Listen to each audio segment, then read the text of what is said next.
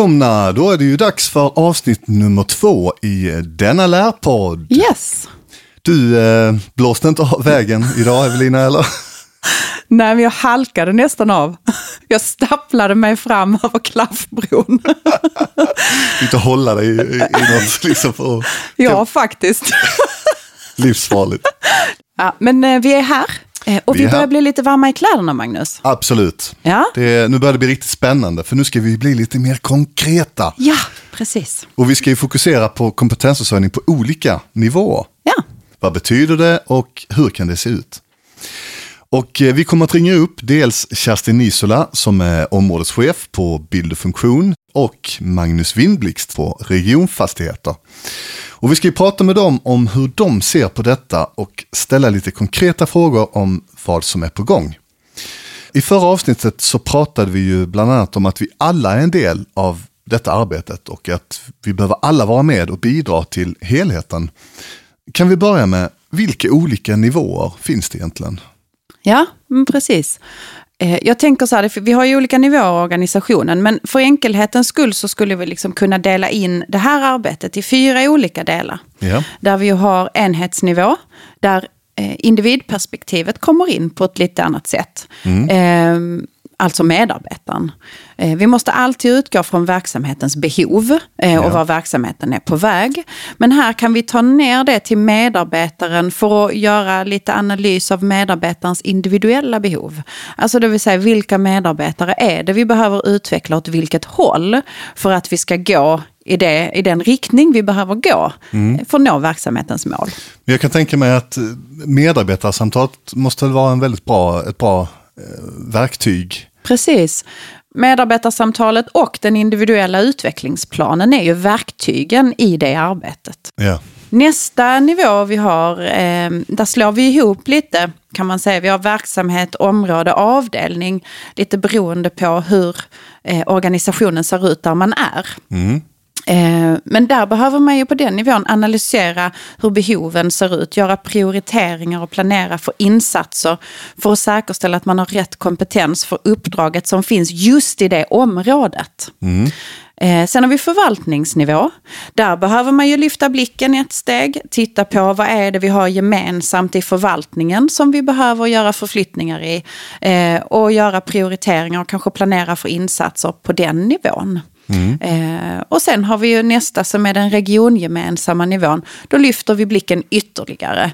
Eh, behoven behöver vara ännu större eh, för att vi ska göra insatser. Men här kan vi ju samla ännu mer muskler och kraft när vi har väldigt stora behov som spänner över många verksamheter och förvaltningar. På den här nivån så behöver man också ha ännu mer framtidsperspektiv. Man behöver se lite längre in i den här spåkulan eh, för att skapa riktning eh, i arbetet. Då tycker jag vi ska ringa till Kerstin, Ja, Kerstin Isola och se om vi kan få höra ett exempel på hur de har gjort.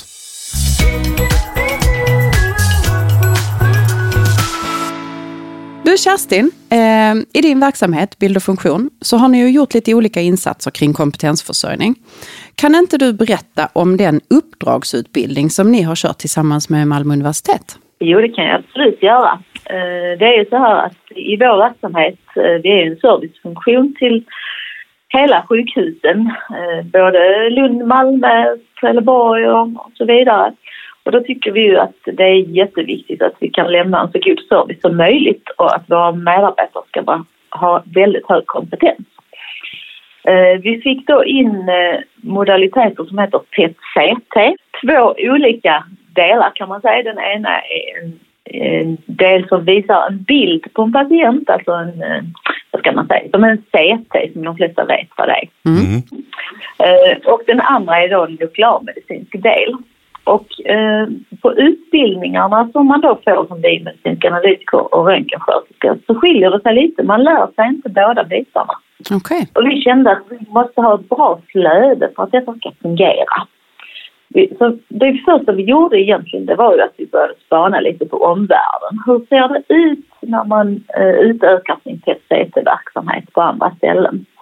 Och då visade det sig att eh, till exempel i Danmark där, har man ju, där kör man väldigt mycket i team. Mm. Så då tänkte vi, då är det nog det som är en, en eh, bra lösning. Vi kände också att eh, arbetsmarknaden erbjöd inte tillräckligt mycket för att vi skulle kunna anställa fler personer. Det är brist på både biomedicinska analytiker och röntgensköterskor. Så de är inte så lättrekryterade. Utan då får vi jobba med det vi har.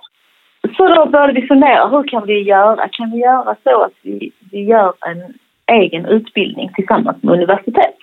Så då satte vi oss ner och spånade tillsammans med våra kliniska lärare och universitetet. Vilka behov har vi egentligen? Vad är det våra röntgensköterskor och biomedicinska analytiker behöver komplettera sin utbildning med för att de ska bli helt allround på de här modaliteterna? Mm. Men så småningom så fick vi fram en, en, eh, ett program där vi sa att ja, men det, här, det här känns som det här skulle vara görbart att testa. Och så frågade vi naturligtvis våra medarbetare, är ni intresserade av att gå den här utbildningen? Det hade vi ju gjort redan tidigare, men, men då måste man ju formellt söka till den. Så de fick söka utbildningen och det var ganska stort intresse. Ja. Eh, och vi hade tio platser första omgången. För det är ju så här att ska man ha eh, verksamhetsförlagd utbildning så måste man mäkta med det också. Ja. Eh, därför vi ska ju ta emot dem på plats. Mm. Vi startade upp den och eh, medarbetarna gick den och blev sen då vad vi kallar för dubbelkompetenta. Det vill säga man kan köra både PET och CT. För ett år så startade vi om igen och då tror jag att vi hade åtta stycken som gick. Så nu har vi ganska många som är dubbelkompetenta. Eh, och det underlättar jättemycket när alla kan allt istället för att man hela tiden ska säga till en kollega nu är det dags att köra CT eller nu är det dags att köra PET. Mm. Ser ni något konkret resultat i det? Alltså utifrån det målet som du pratade om i början här som ni hade i verksamheten? Ja, det tycker jag. Jag tycker att vi har ett mycket bättre flyt på de som kan båda modaliteterna. Det är ju så att alla kan ju inte det, men, men de dagarna när vi lyckas bemanna eh, så att alla kan allt, då har vi ett lite, vad ska man säga, inte lugnare arbetstempo, men ett, ett mer komfortabelt arbetstempo kanske. Där har vi ju arbetsmiljödelarna i det också. Mm. Ni har säkrat Absolut. både patientperspektivet där ni kan ge bättre undersökningar och säkrare resultat. Eh, samtidigt mm. som medarbetarna får en lite lugnare arbetsmiljö. Ja, och också få en utveckling i sitt yrke som man kanske inte hade fått annars. Ja, det också. Jag kan ju säga att vi har jobbat mycket med kompetens, med strategisk kompetens försörjning när det gäller att förflytta arbetsuppgifter. Ja. Som jag sa så är det brist då på både röntgensköterskor och biomedicinska analytiker. Inom mitt område är det mest biomedicinska analytiker som jag har ansvar för. Mm. Och det går liksom inte att rekrytera. Och då har vi ju tänkt mycket så här, vad är det en biomedicinsk analytiker ska göra? Vad är den utbildad för? Har vi arbetsuppgifter i vår organisation som vi kan förflytta? Ja. Eh, det kanske är så att vi kan förflytta dem till en eh, undersköterska om det är ganska enkla arbetsuppgifter. Ja. Men det kan också vara så att vi har en läkare som utför arbetsuppgifter som faktiskt en biomedicinsk analytiker kan göra. Så det jobbar vi med hela tiden för att liksom utnyttja kompetensen på rätt sätt. Och det mm. tror jag är jätteviktigt att alla tänker på den biten. Du Kerstin, hur ser du på er del i den här helheten, Region Skåne? Hur kan ni bidra till det strategiska kompetensförsörjningsarbetet i ett eh, större perspektiv? Ja, jag tror ju att, att vi kan... Dels är det som jag sa i början här att vi är ju alltså vi är en väldigt stor servicefunktion. I stort sett alla patienter passerar ju någon gång en röntgenavdelning eller en, en eh, funktionsavdelning när man är till exempel inlagd på sjukhuset eller när man är, är på utredning. Om vi då kan ha en hög kompetens och tänker strategiskt framåt. Vad är det som kommer i förlängningen här? Mm. Vad är det för undersökningar vi ska göra i fortsättningen? Då är vi ju bättre förberedda när våra remittenter sen kommer och säger ja men vi skulle vilja börja undersöka den här patienttypen med kanske en ny undersökningsmetod. Mm. mm. Då har vi redan kanske legat lite i framkant och försökt att förbereda oss för detta. Ja. Stort tack Kerstin! Tack själv! Hej! Hej. Nu har vi ju hört hur man kan arbeta på område och verksamhetsnivå och då skulle det vara väldigt intressant att höra hur man kan tänka på förvaltningsnivå. Hej, ska vi ringa Magnus kanske? Absolut. Ja, regionfastigheter Magnus. Du, eh, vi har ju precis pratat med Kerstin som arbetar på SUS i en verksamhet eh, för att höra på hennes perspektiv. Du är ju fastighetsdirektör och har lite annat perspektiv. Kan inte du berätta hur ni arbetar i er förvaltning med strategisk kompetensförsörjning? Alltså det lite mer långsiktiga perspektivet. Nej, men jag tänker att kompetensförsörjning, det handlar ju om att tänka långsiktigt. Eh, planera och följa upp men också skapa förutsättningar för att nå dit på ett hållbart sätt. Mm. Jag har en devis som mina närmaste medarbetare har hört mig säga ganska många gånger. Och det är att varje medarbetare måste ges rimliga förutsättningar för att kunna göra ett bra jobb. Saknas de där rimliga förutsättningarna så kan inte jag som chef heller kräva några storverk. Eh, och det är vi som chefer som ansvarar för att samtliga medarbetare har de där rimliga förutsättningarna. Och det gäller oavsett om man råkar vara chef över chefer eller om man är första linjens chef. Mm. Mm. Och för mig handlar ju då förutsättningar om allt från rätt kompetens för det uppdrag man har till rätt verktyg och resurser i form av tid och ekonomi. Mm. Så långsiktigt, eh, självklart. Det är så vi måste tänka. Eh, ja. Har du något exempel på hur ni arbetar i er förvaltning för att faktiskt göra liksom lite förflyttningar i, i den kompetensen som ni har idag? Mm. Eh, jag funderade lite när, när jag fick frågan här innan och eh, vad, är, vad är det vi gör konkret? Jag kan säga vi jobbar ju då som eh, jag tror alla förvaltningar gör med en kompetensförsörjningsplan. Mm. Mm. Vi jobbar aktivt med att ha en levande kompetensförsörjningsplan som är ett jättebra verktyg som vi använder oss för att och samla in och analysera dels vad vi gör idag men även då kommande behov, både på kort och på längre sikt. Eh, och utifrån det då använder vi planen för att planera och besluta insatser framåt.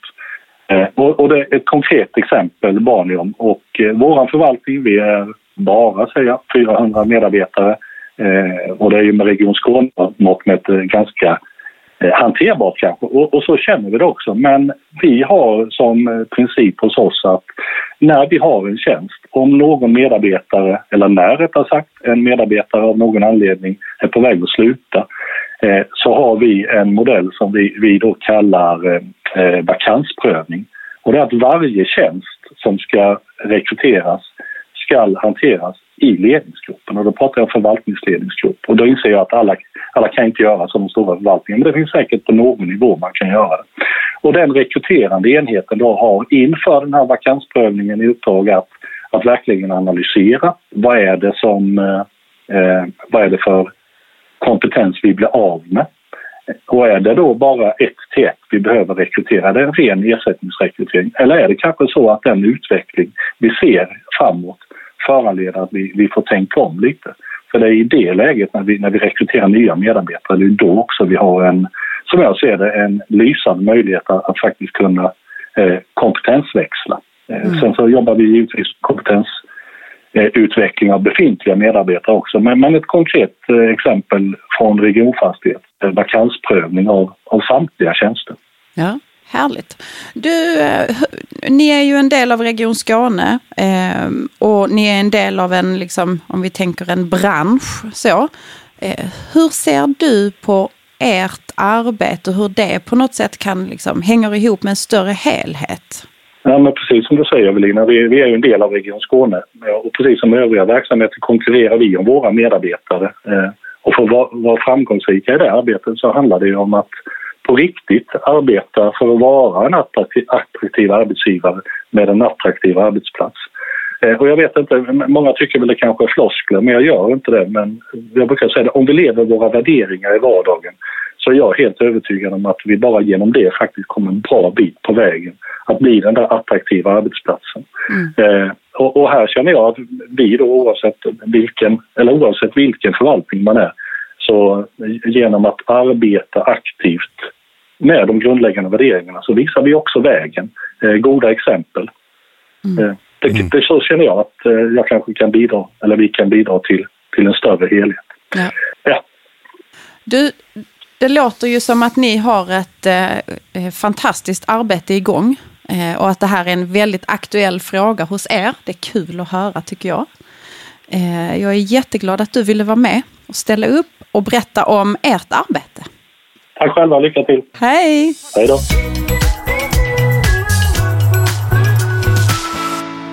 Du Evelina, nu har ju Magnus pratat om förvaltningsperspektivet. Mm. och Kerstin har pratat om verksamhetsperspektivet och hur det kan påverka oss som medarbetare. Men kan du berätta någonting om det regiongemensamma perspektivet? Nej du, det tänker jag inte göra. Men du är ju anställd här i HR-avdelningen i Region Skåne. Ja, jag är ju det. Nej, Nej. men du, jag tänkte så här. Liselott Hassel kommer ju hit i nästa avsnitt. eh. Och ska berätta om just det. Så Ja. du får faktiskt... Eh, Hia mig, som man säger på skånska. precis det jag tänkte säga. Tack för idag. Tack för idag. Vi hörs. Hej!